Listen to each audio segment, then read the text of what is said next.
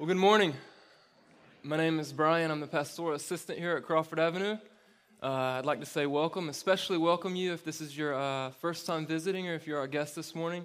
Uh, we're thrilled that you've joined us this morning. I'm going to be preaching today, as Gary read, from Psalm 33. So stay on uh, Psalm 33 in your Bibles. If you, if you didn't bring a Bible, there should be one under the seat in front of you, and it's on page 463.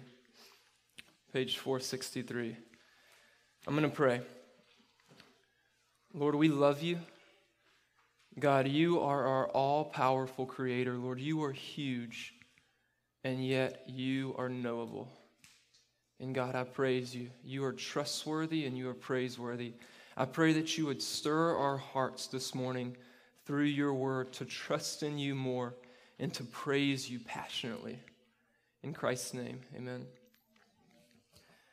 Okay, this morning I'm going to start off, I'm going to teach you two new words, or maybe new words. Two new words, two big, long, scary, intimidating theological words transcendence and immanence. Okay? They don't bite. Let's, let's say transcendence together. Transcendence. And immanence? Okay. Transcendence means huge, far above, other, different, independent. And immanence means close and near. And the Bible teaches that God is both transcendent, that God is huge and powerful, that God is independent of all creation, and the Bible teaches that God is immanent, that God is close, that God is near. That this huge God, He doesn't just not care about His creation, but He's near. The main point of my message this morning is that God is praiseworthy and that God is trustworthy because God is both transcendent and God is immanent. Okay? That's the main point. So if your friend who thinks they know everything invites you to lunch today and asks you, What was the sermon about? I want you to kind of perk up and say, Immanence and transcendence. And you put them in their place. God is trustworthy and God is praiseworthy because God is transcendent and He's immanent. The outline this morning, I have three points. First, God is praiseworthy and God is trustworthy. So that's, that's one point. God is praiseworthy and trustworthy. My second point is God is transcendent. And my third point is God is immanent. So, first, God is praiseworthy and God is trustworthy. Look at verses 1 through 3, and then we're going to jump to verse 20, 20 through 22. I'm going to read verses 1 through 3. Shout for joy in the Lord, O you righteous. Praise befits the upright. Give thanks to the Lord with the lyre. Make music to him with the harp of ten strings. Sing to him a new song. Play skillfully on the strings with loud shouts. And then skip down to the end of the psalm, the last three verses, verses 20 through 22. Our soul waits for the Lord. He is our help and our shield. For our heart is glad in him because he trusts in his holy name. Let your steadfast love, O Lord, be upon us, even as we hope in you. So, this psalm, which was a song that was sung by God's people, the nation of Israel, this song starts with a call to praise God. It's saying, Praise God. God is praiseworthy. We should praise Him. Look at verses 1 through 3. There are six, in these three verses, there are six commands to praise God. I'm going to read them. Shout for joy in the Lord, O you righteous.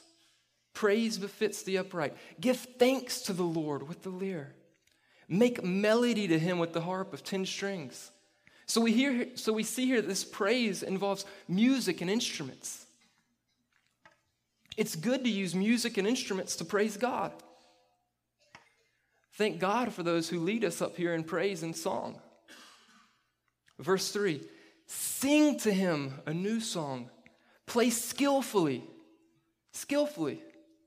That's why I'm preaching and not up here playing and passionately shout for joy with loud shouts. We're to praise God with fervor and passion. It begins, verse 1 begins, shout for joy. Verse 3 ends, shout for joy.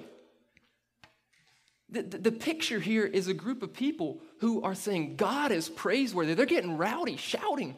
My main man Herb over here, after the power in the name, he said, Yeah.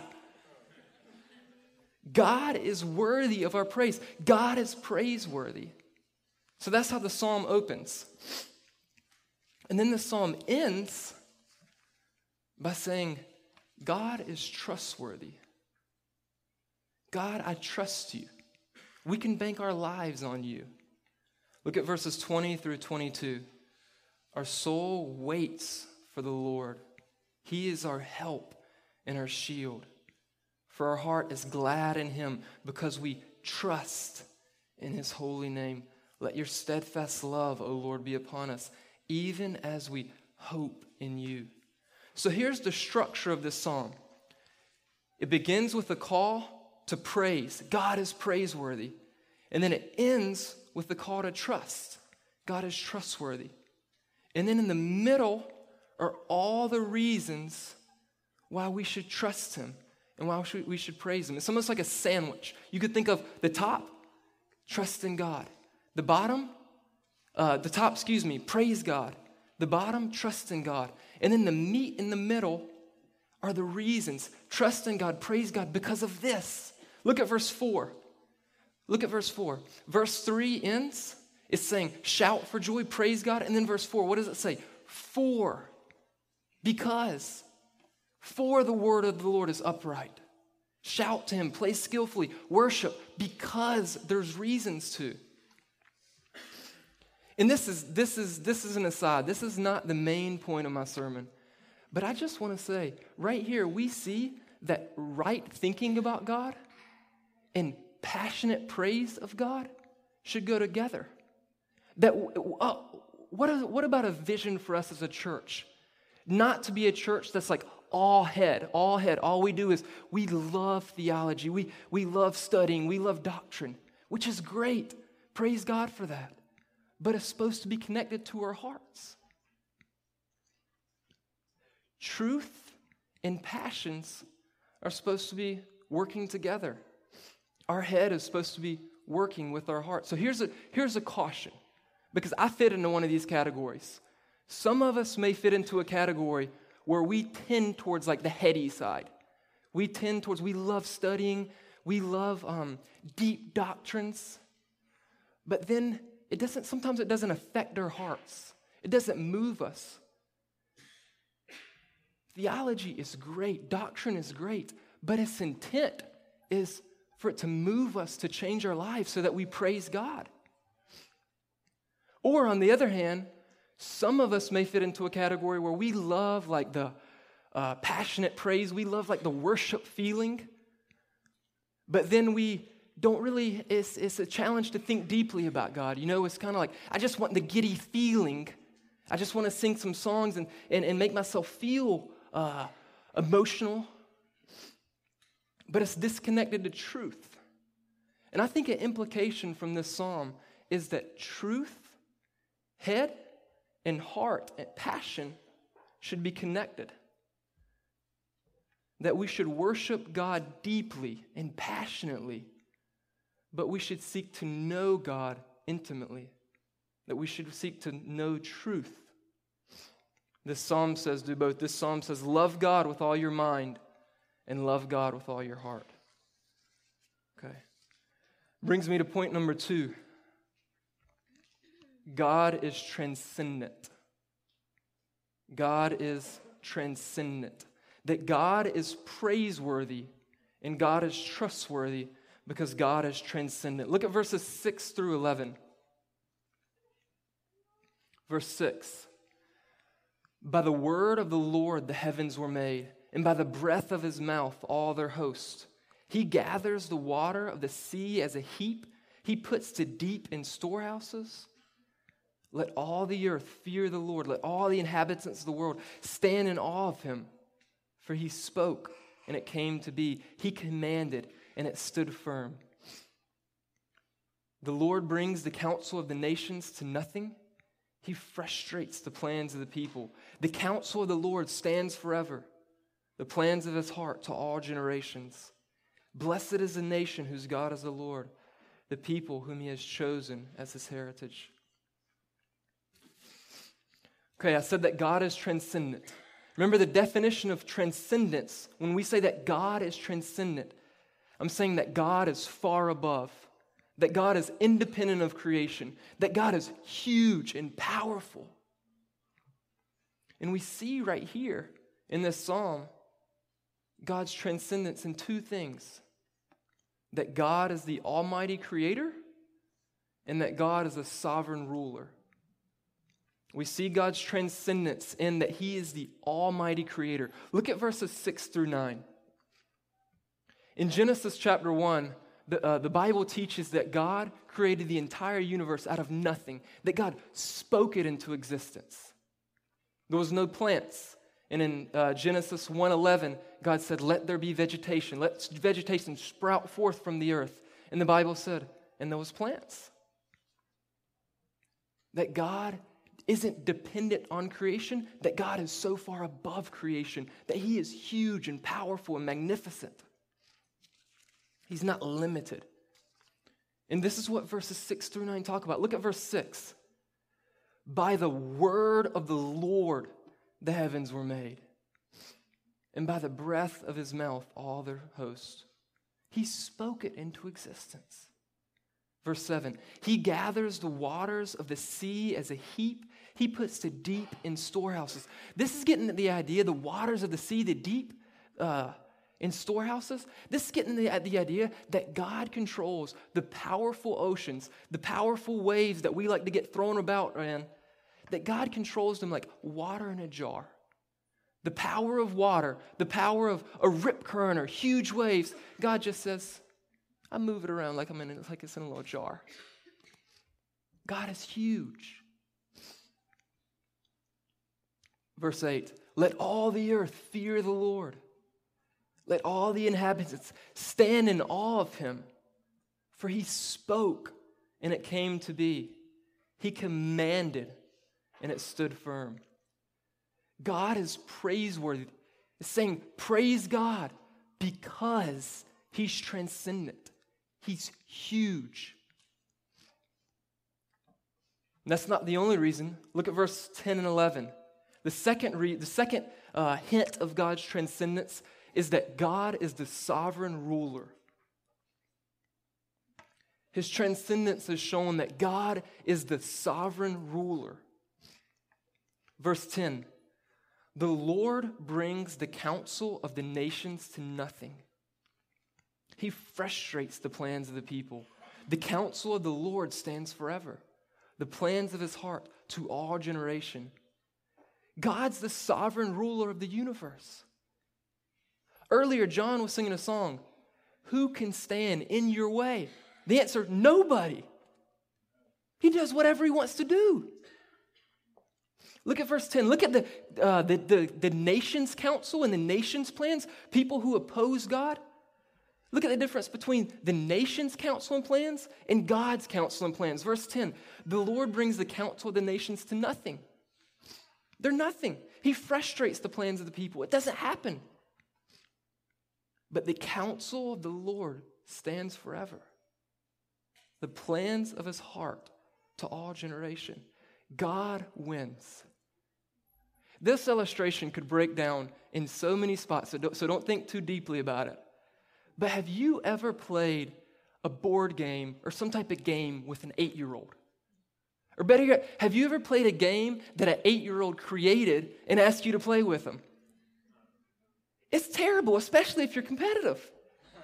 You think you're gonna win, you're doing everything right, and then you get all the cards, and all of a sudden, this round is like the daily double reverse. He gets all your cards plus double. I'm like, let's go outside and play basketball. I'm about to post you up.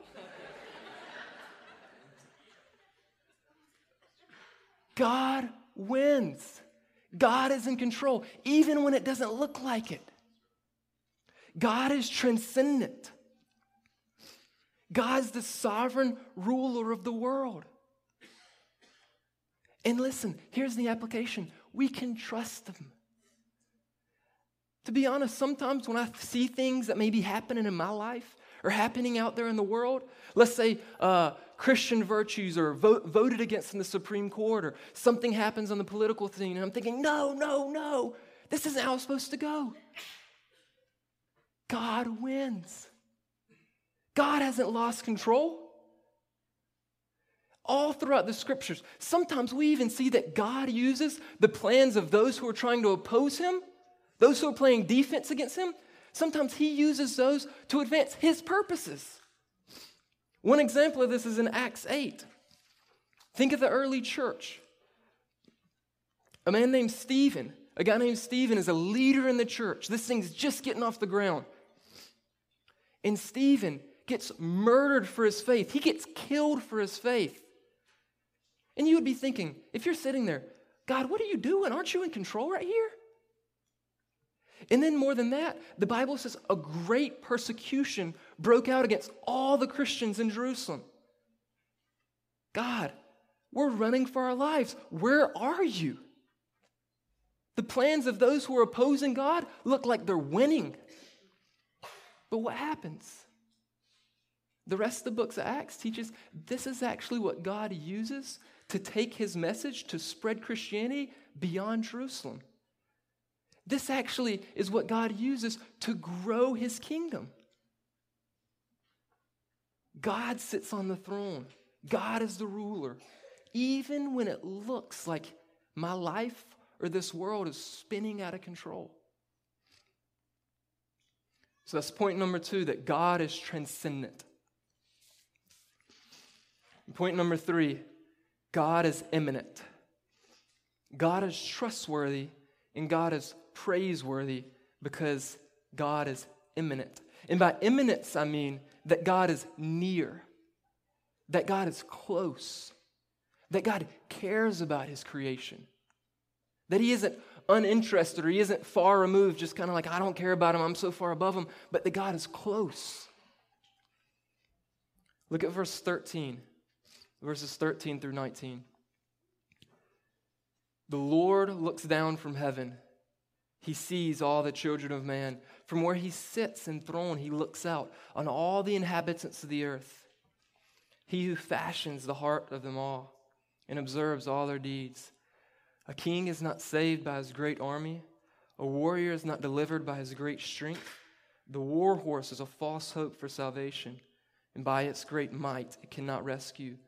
Behold, the eye of the Lord is on those who fear him on those who hope in his trust his, in his steadfast love, that he may deliver their soul from death and keep them alive in famine.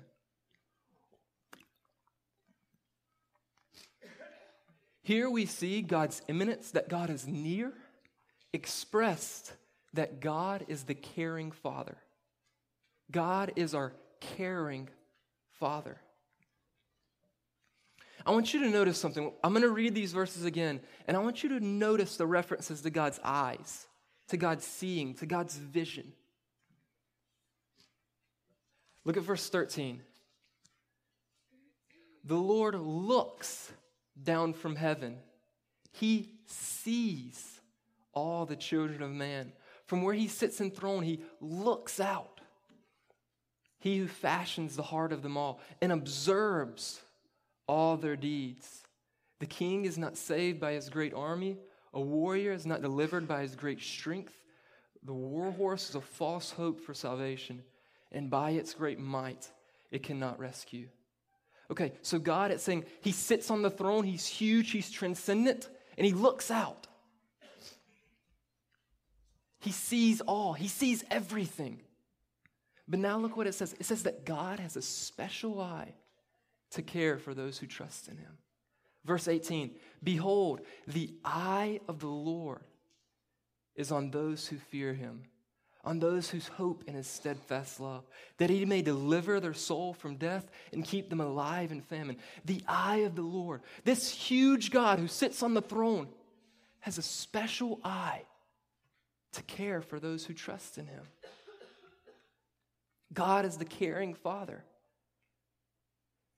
as I was thinking of this, I thought, I, I thought of uh, different, th- different times I've seen a mom jump for their child. Thinking, thinking of like a time where a bunch of children at a playground or at a park playing, and there's a lot of, you know, moms hanging around right here watching, and they're watching all of them. They see all of them, but they have a special eye for their child. The eye of the parent is on their child. And have you ever seen a time where a child's about to fall out of a swing or up on the monkey ropes and about to fall down? I mean, the mom starts moving towards them before I even see anything happening. The eye of the parent is sees everybody, but the eye is on her child to care for her child. And the Bible right here teaches that God's eye is on those who trust in him. God is trustworthy and God is praiseworthy. We should praise him because he's near and he cares about his children. God is the almighty creator, God's the sovereign ruler, and God's the caring father. And here's why this matters I want you to imagine if God was one of these, but not the other. Okay? So, first, I want you to imagine if God was only portrayed in the Bible, if God was only like a really gentle, caring person. What good, what hope would I have when I look out and see all the evil of the world? Or what hope would I have when I look out and, and see everything that's going wrong or even my own life? Why would I pray for, to him? He can't do anything. If God's only caring and close, I might could cuddle with him, but I can't worship him. I can't trust in him. Or imagine, on the other hand, if God was only the sovereign ruler. Imagine if only if God was the almighty creator. It could be terrifying. God might be powerful enough to do something, but I'm going to kind of hide around the bushes and make sure he's okay before I go out and ask him. The language here in verses 13 through 15, I want to show you something. The language here actually makes you uh, reasonably expect that something judgmental is about to come next, okay? In the Old Testament, and this isn't all the time, but sometimes in the Old Testament, when you have references to God seeing things, to God looking out, it's commonly followed by judgment. I'm going to give you two examples Genesis 6, the flood, Noah and the flood. Genesis 6 5 said that the Lord saw that the wickedness of man was great. He saw it, he looked out from his throne. And then what happens? The judgment of the flood. Or Genesis 11, the Tower of Babel when everyone's gathering together, disobeying God, and building up a, a, tower to the heavens to make a name for themselves. Genesis 11 5 says, And the Lord came down. I like that. He came down. The huge God peeked down. The Lord came down to see the city and the tower which the children of man had built. He came down to see it. There's a reference to his vision. And then comes judgment. He uh, uh, confuses all their languages in an act of judgment. Keeping that in mind, I'm going to reread verses 13 through 15. Just look at verses 13 through 15 right now. Keeping that in mind that not all the time, but sometimes in the Old Testament, when God sees, He sees the children of man, He sees everything, judgment sometimes follows, might follow. Might follow. Verse 13 the Lord looks down from heaven. He sees all the children of man. From where he sits enthroned, he looks out on all the inhabitants of the earth. He who fashions the hearts of them all and observes all their deeds. He observes all their deeds. He looks out. With all this in mind, think of the terror that, would co- that could come next. Think of what may come next and he smites them in their sin? Or what about he delivers a cosmic left hook to them? But no. What does it say? It doesn't say that judgment, it doesn't say uh, judgment is here. It says, but the eye of the Lord is on those who fear him, on those who hope in his steadfast love, on those who trust him. The eye of the Lord watches over those who trust in him. And this brings us to the cross. This brings us to the cross. The eye of the Lord, God's caring, tender compassion, fatherly care is on those who trust him. How can we ultimately know that God is trustworthy? How can we ultimately know that God is praiseworthy? We look at the cross. I want to pause here and just say that if you're here, and if you're, let's say you're not a Christian yet, you're not quite to that point in your journey, in your walk, I would, I, in your life, I would just want to say, what hope do you have that everything's going to work out for your good? You know, like I've heard my non Christians friends who I love dearly, something bad goes and they're like, ah, oh, man, you know, everything's going to be okay. I'm like, maybe. We don't know that. But there's hope for those who trust in Jesus. For those who trust in Jesus, that Jesus paid for your sins, there's no punishment or smite left for you for God. We only have the eye of the Lord on us. And if you're not a Christian here today, you can receive this today. You can walk out of here knowing that God cares for you and God loves you. This almighty, huge, powerful God cares for you. The cross is the ultimate reason that God is trustworthy and God is praiseworthy. And so here's my final application. We're, we're uh, landing the plane with this.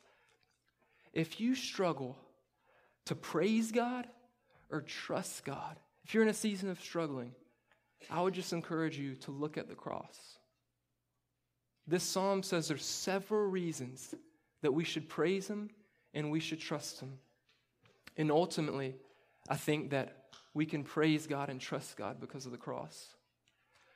There's been several times in my life where I'm in suffering or something's going wrong or uh, maybe a health issue or something, and I'm just like, man, is God even real? Well, never mind. I have to believe God's real. I'm up here preaching. But is God, does God care for me? Is, is, is there any point to this? What is going on, God? This is terrible. You get a bad diagnosis, you lose your job. What is going on? And I just encourage you to say, look at the cross. Romans 8:32 says, "He who did not spare his own son, but gave him up for us all, how will we not also with him graciously give us all things?" Even when I don't understand, even when it doesn't look like God cares for me, even when I don't feel like I can trust him, I look at the cross and I say, "You know what? Even though it doesn't make sense, God gave Jesus for me. He cares for me. I can bank my hope on that. I can bank my hope on the cross. God is trustworthy and God is praiseworthy. Let us have a vision for as a church to be passionate praisers of God. That it gets, in whatever way it looks like for us personally, because I know some of us may be more demonstrative than others, but that it gets rowdy in here for God. And deep lovers of His Word, that He's praiseworthy and that He's trustworthy. We praise Him greatly and that we trust Him deeply. Pray with me. God, thank you for your word.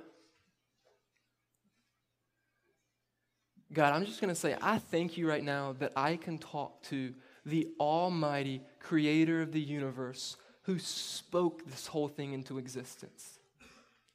That this Almighty Creator, this all powerful God, is knowable, is loving, is kind, is righteous, is just, and cares for me. God, I pray that you would be with us, Lord. I pray that we would praise you passionately, especially in a season of Thanksgiving right now. I pray that we would praise you passionately. And Lord, I pray that we would trust you deeply. God, I pray for those right now in the congregation who are in a valley of life, who are in um, a time of suffering, a time of darkness, a time when it doesn't seem like you are real, it doesn't seem like you care, If you are real, then you must not be loving because how could you put me through this? God, I pray, Lord, that you would show them your love for them. And I pray that you would uh, gaze, take their eyes and fix them on the cross. God, I need that so much. Thank you for your grace. In Christ's name, amen.